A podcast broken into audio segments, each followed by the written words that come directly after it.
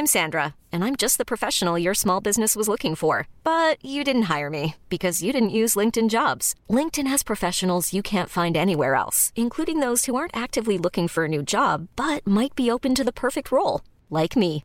In a given month, over 70% of LinkedIn users don't visit other leading job sites. So if you're not looking on LinkedIn, you'll miss out on great candidates like Sandra. Start hiring professionals like a professional. Post your free job on linkedin.com/achieve slash achieve today.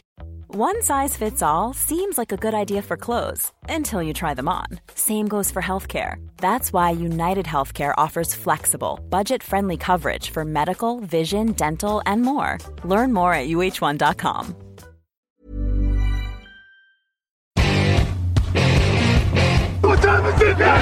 Time is it now? Talk to that. Talk to that. What time is it now? What time is it now? Et bonjour à tous, bonjour à tous, bienvenue pour une nouvelle pastille de, pour euh, préparer la draft 2021 sur Touchdown Actu. On va parler Tennessee Titans aujourd'hui et pour m'accompagner Jean-Michel Beaujard. Salut à toi. Eh salut Victor, ça va? Et ça va bien, ça va bien. On a une belle équipe des Titans qui a fait euh, deux très belles saisons, euh, deux qualifications en playoff, euh, avec à chaque fois à la clé une victoire de prestige contre Baltimore, une finale de conférence. On a une belle équipe, mais alors il y a des interrogations. Il y en a, il y en a même beaucoup pour une équipe qui a eu tant de résultats. Dis-nous quels sont les principaux besoins des Titans à la draft cette année? Ah ben déjà il leur faut un receveur parce que euh, Corey Davis est parti aux Jets et Edgy Brown est fantastique mais c'est qui qui joue à côté de lui? Enfin moi quand je regarde l'effectif euh, je vois pas grand monde hein, donc il leur faut absolument un receveur. Il leur faut aussi un tackle. On a vu malheureusement le flop Isaiah Wilson qu'ils ont pris l'année dernière. Alors ils ont signé Kendall Lamb mais est-ce que ça sera suffisant? Je pense qu'il leur faut un cornerback aussi, parce que même s'ils ont fait venir Janoris Jenkins et qu'il y a le jeune Christian Fulton derrière, et- mais quand même, le poste de cornerback est tellement important. Après, moi je pense que le poste de edge est aussi à considérer. Alors ils ont signé Bud Dupri, ok, c'est très bien Bud Dupri. Et puis Harold Landry est pas mauvais, il a fait 1953 saisons, mais il n'est pas non plus extraordinaire. Il est sur sa dernière année de contrat, donc ça vaudrait le coup sans doute de prendre encore un edge. Et puis peut-être un tight end aussi, puisque Johnny Smith est parti aux Patriots. Alors ils aiment bien des joueurs avec des profils un peu plus bas. Ils font beaucoup jouer euh, Swain, ils font beaucoup jouer euh, ce sont de bons joueurs mais peut-être un profil de Titan un petit peu plus élevé serait pas mal. Eh bien oui, c'est c'est assez complet. Et justement, pour faire écho à, à ces besoins, premier tour, tu nous as choisi un receveur. Ah ben évidemment, ouais. Le, Et le moi- receveur de, de Minnesota, Rayshad Batman. Évidemment, Alain se fera plaisir en, en- en jeu de mots, on lui laissera euh, tout ça, surtout s'il est pris par une équipe de Gotham. Du coup, ici, il prend plutôt la direction du Tennessee. Donc explique-nous, Rashad Batman, pourquoi tu aimes ce joueur et pourquoi tu le vois euh, complémentaire du coup de AJ Brown. Parce qu'il est grand, parce qu'il est costaud, parce qu'il est athlétique, il est excellent pour les catchs contestés, il est excellent une fois qu'il a le ballon en main pour euh, il, défonce le cornerback en fait, Euh, c'est c'est vraiment il a tout du receveur numéro un en fait. Alors c'est vrai qu'Adji Brown était un petit peu discriminé comme un slot euh, receveur quand il est sorti d'Ole Miss et puis on a bien vu en NFL qu'en fait il a tout à fait les épaules pour être un numéro un. Mais disons que voilà, si tu as un numéro 1 et un numéro 2 avec Brown et Batman, non seulement ils sont complémentaires, mais en plus là, tu commences à avoir une sérieuse escouade de receveurs. Oui, surtout que Batman, il a joué à l'extérieur en 19 et plutôt à l'intérieur en, en 2020 pour, euh, pour le, le peu qu'a duré la saison. Enfin, il, il a prouvé qu'il pouvait faire plusieurs choses. Le, le seul petit problème, c'est les drops. Ça, c'est Ouais. un peu la, la maladie qu'on appelle la agolorite. Euh, qui, qui consiste à être très rapide. Une fois que tu as le ballon dans les mains, tu peux faire des choses extraordinaires, mais le problème c'est que le ballon, euh, il faut qu'il reste dans les mains. Et euh, là, je, je lisais, la stat vient de Pro Football Focus, 19 drops sur 166 passes. C'est beaucoup quand même. C'est beaucoup. Et c'est peut-être la, enfin, c'est la seule chose qui l'empêche finalement d'être au niveau des, des Jaden Waddell, etc. C'est cette cap- ce manque de fiabilité qui fait qu'il va reculer un peu. Et du coup, ça peut en effet faire la- l'affaire de- des Titans, puisque euh, ça, on, arrive dans des tours de draft où, ils peuvent prendre des gens. Moi, j'étais parti sur un edge parce qu'en effet, Landry, dernière année, du prix, c'est bien, mais faut pas qu'il soit trop seul. Et on a vu cette année, ils étaient incapables de mettre la main sur le quarterback en face. C'était hallucinant, c'était limite frustrant pour eux. Je regardais les matchs, j'en pouvais plus, tellement le quarterback adverse avait pas de pression. Je me dis, ils arrivent à aller en playoff malgré ça. Alors imagine ce qui se passe s'ils mettent la pression sur le quarterback adverse. Et du coup, j'avais pris Aziz Ojoulari. Euh, typiquement, genre de joueur qui, pour moi, euh, doit euh, apprendre un an avant d'exploser. Et ça tombe bien. Là, derrière Landry et Dupri, il peut apprendre un an avant d'exploser. C'est un joueur brut, mais alors c'est vraiment un potentiel illimité. Aziz Ojouari, c'est un risque. Hein. Il est redshirt sophomore, si, si je dis pas de bêtises, mais franchement, c'est s'il euh, comment s'il maximise son potentiel, c'est euh, Ngakwe mais 3.0. C'est vraiment, moi j'adore ce joueur. C'est toujours, toujours, toujours dangereux il peut tout faire, il est rapide, il est agile, il peut faire, euh, il peut passer par l'extérieur et, prendre une marge hein, vraiment à l'extérieur et quand même arriver au, quarterback avant qu'il lance sa balle. Non, vraiment, c'est un, un joueur, moi je suis sous le charme. Oui, oui, ça je sais. Depuis le début de la saison, en fait, tu m'en parles de ce joueur. Même quand moi, j'étais pas super convaincu, mais ensuite, il m'a vraiment convaincu parce que oui, c'est un très très bon joueur. Il est rapide. Il a même montré des compétences en couverture. C'est un joueur très complet et en plus, il a vraiment euh, une polyvalence par rapport au schéma. Je pense qu'il pourra s'adapter à une 3-4, à une 34, à une 43 aussi. Euh. Donc, euh, ouais, ouais, très bon joueur aussi, ouais, effectivement. Ouais, moi je me dis, tu vois, si dans pour l'instant, euh, sauf, euh, sauf erreur, c'est à peu près toujours une 34. Donc euh, l'idée d'avoir un Dupri vraiment pass rusher, pass rusher, et lui de l'autre côté capable de faire un peu tout, c'est ça qui me plaisait. Mais toi du coup, le poste de Edge, tu l'as adressé au second tour. Tu l'as adressé avec un joueur de Washington, opt-out cette année, c'est Joe Tryon.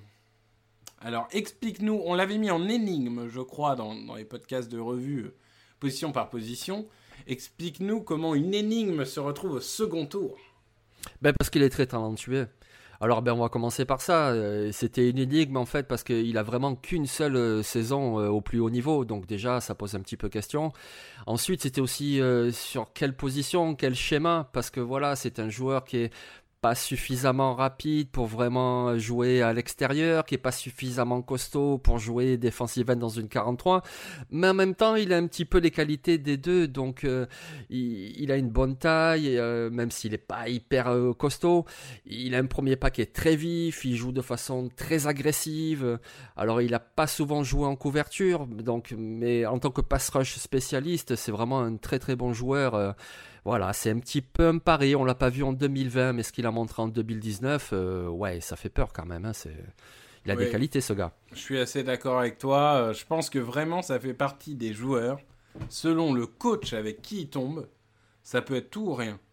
Et, euh, quand tu te retrouves dans une équipe comme les Titans, où le, coach principal s'appelle Mike Vrabel, dont certains s'en souviennent. Alors, il, il, capte même des touchdowns au Super Bowl euh, pour mes, meilleurs souvenirs, évidemment, comme tout le monde sans doute. Euh, mais, euh, mais c'était surtout un excellent défenseur qui peut lui apporter, je pense, beaucoup. et c'est vrai qu'on on pense toujours au coordinateur défensif, mais quand même, quand des head coach sont des anciens joueurs, je pense qu'instinctivement, il y a des positions qui regardent plus que d'autres. Et leur position d'origine, même si c'était pas exactement un pass rusher, voilà, mais la, position d'origine, ils vont la regarder. Donc je pense que ça peut être une très bonne idée. Moi, mon alternative, c'était euh, Das Newsom. Donc je, fais l'inverse de toi, en fait. Je, fais Edge puis receveur. Das Newsom qui, est de North Carolina. Qui pour moi peut apporter dans le jeu. Alors c'est vrai que c'est pas aussi physique que Batman. Hein. Là, on n'est pas sur le même profil physique. On ah est plutôt sur une petite fusée, une ah petite menace profonde. Et je pense aussi que ça serait euh, de facto le retourneur numéro un de cette équipe. Parce que je pense que c'est Calif Raymond actuellement, donc euh, pas, ça me fait pas rêver. Et, je pense que Daz Newsom serait, va, être un des meilleurs retourneurs de, cette draft. Donc euh, moi je prends, je prends un pari un peu inverse de toi, c'est vrai, c'est de se dire, prenons un, receveur dont plus rapide que physique. Alors que toi tu as pris un, receveur plus physique que rapide, mais c'est vrai que les deux, de toute façon, c'est toujours pareil en NFL. Il y a des profils, mais il faut savoir les utiliser. Donc, euh, c'est ces deux profils totalement différents dans l'utilisation. Et au troisième tour, troisième tour, tu ne pars pas sur les offensive tackles, malgré, on l'a dit, euh, le flop Isaiah Wilson. Tu pars sur un cornerback. Et alors, décidément, toi, t'aimes les cornerbacks euh, qui, sont costauds physiquement, parce que tu nous as parlé de Melifonou euh, un, peu avant. Là, tu vas nous parler d'Israël Mukuamu de South Carolina, qui jouait donc avec Jesse Horn. Explique-nous ce qui te plaît chez, chez ce joueur. Ben oui, il est grand, il est athlétique. Euh, il jouait vraiment cornerback avec South Carolina, mais c'est vrai qu'il a un physique. Tu te demandes s'il va pas passer safety. Mais en même temps, c'est un joueur qui est, on dirait qu'il est né pour défendre les Titans, parce que voilà, il a quand même des qualités en couverture, et puis sa taille, son explosivité. Euh. et puis après, oui, j'aime bien les cornerbacks grands, mais on parle quand même du troisième tour. Hein, je veux dire, c'est pas le plus complet. Euh, il a une blessure cette année. Voilà, on se pose un peu des questions sur sa position. Il a encore du travail technique à faire. Mais au troisième tour, c'est un tel potentiel athlétique. Et, puis voilà, ne serait-ce que pouvoir euh, défendre les Titans en NFL, c'est tellement important qu'au troisième tour, ouais, moi je valide tout à fait. Non, mais c'est évidemment, euh, évidemment un bon choix. Moi, je donnais juste une petite alternative pour ceux qui, voulaient justement partir sur Offensive Tackle. C'est difficile de savoir qui sera disponible au troisième tour. Parce qu'il euh, y, a, quand même beaucoup de tackles qui peuvent être pris au deuxième ou au troisième tour selon comment ça se passe. Donc moi, j'ai essayé de jouer la sécurité en, prenant euh, notre cher ami euh, Jackson Carman donc qui est, un, joueur extrêmement mobile pour sa taille. C'est un joueur qui est énorme en jeu de course. En fait, moi, l'idée, c'était de me dire, il me faut un joueur qui peut jouer à droite, et il me faut un joueur qui aide Derrick Henry, parce que malgré tout, ça reste la plus grande force de cette équipe. Il n'y a pas beaucoup d'attaques qui vivent et meurent par le running back, mais eux, même si, attention, j'enlève rien à Tannehill, j'enlève rien à Edgy Brown, mais quand même, on, l'a vu, ne serait-ce qu'à la finale de conférence contre les Chiefs, euh, il y a un moment, si Derrick Henry ne performe pas, euh, c'est euh, souvent la, fin des espoirs au très très très haut niveau. Et du coup, voilà, moi je, vois, je vois en Carman un, potentiel joueur excellent à droite.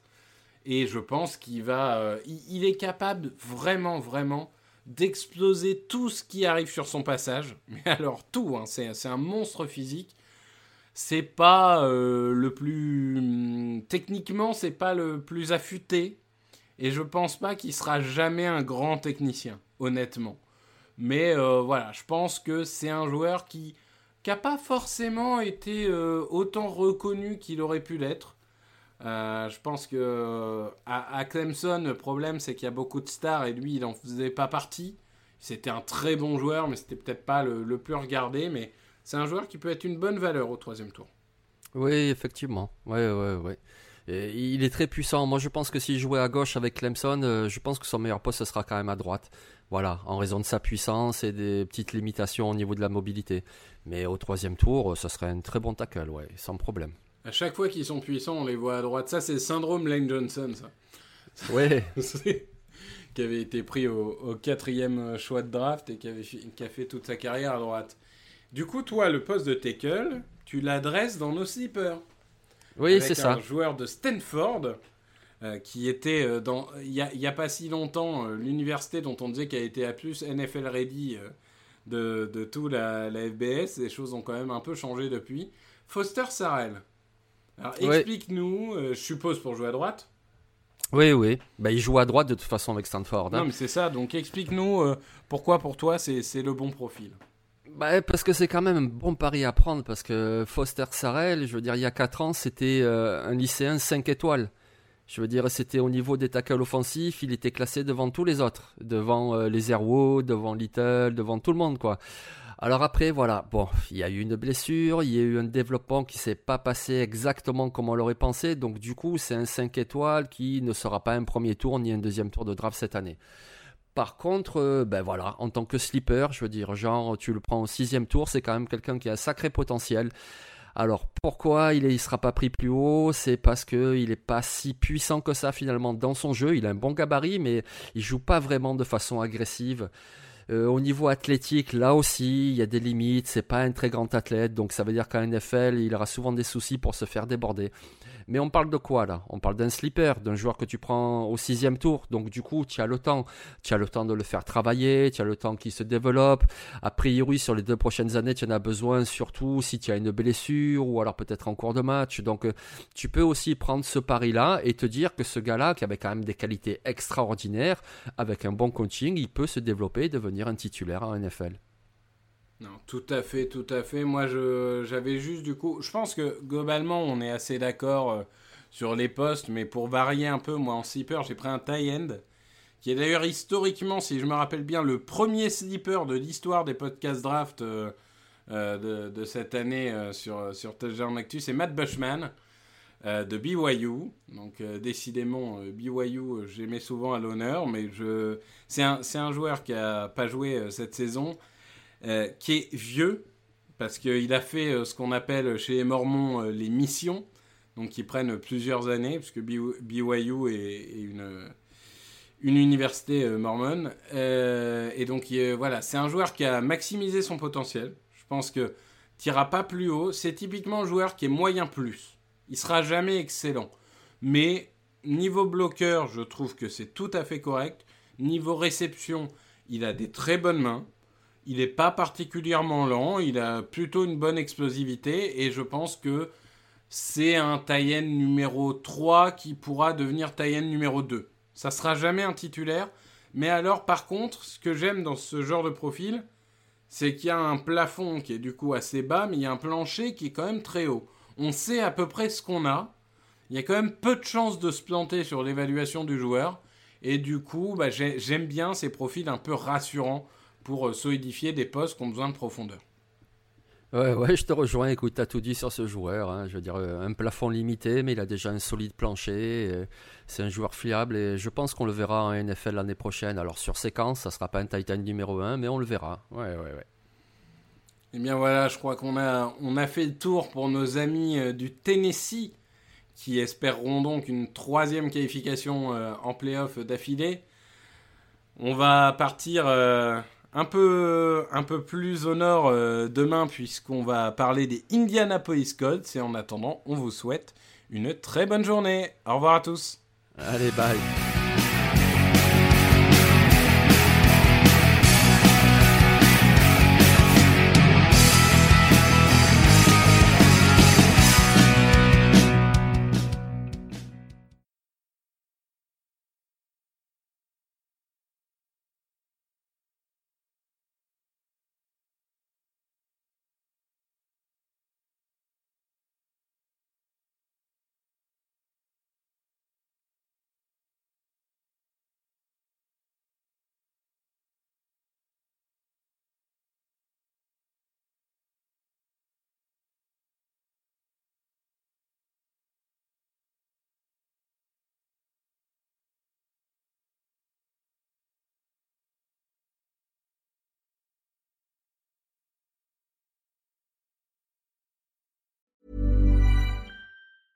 Hey, it's Paige DeSorbo from Giggly Squad. High quality fashion without the price tag. Say hello to Quince. I'm snagging high-end essentials like cozy cashmere sweaters, sleek leather jackets, fine jewelry, and so much more. With Quince being 50 to 80% less than similar brands. And they partner with factories that prioritize safe, ethical, and responsible manufacturing. I love that. Luxury quality within reach. Go to quince.com slash style to get free shipping and 365 day returns on your next order. Quince.com slash style.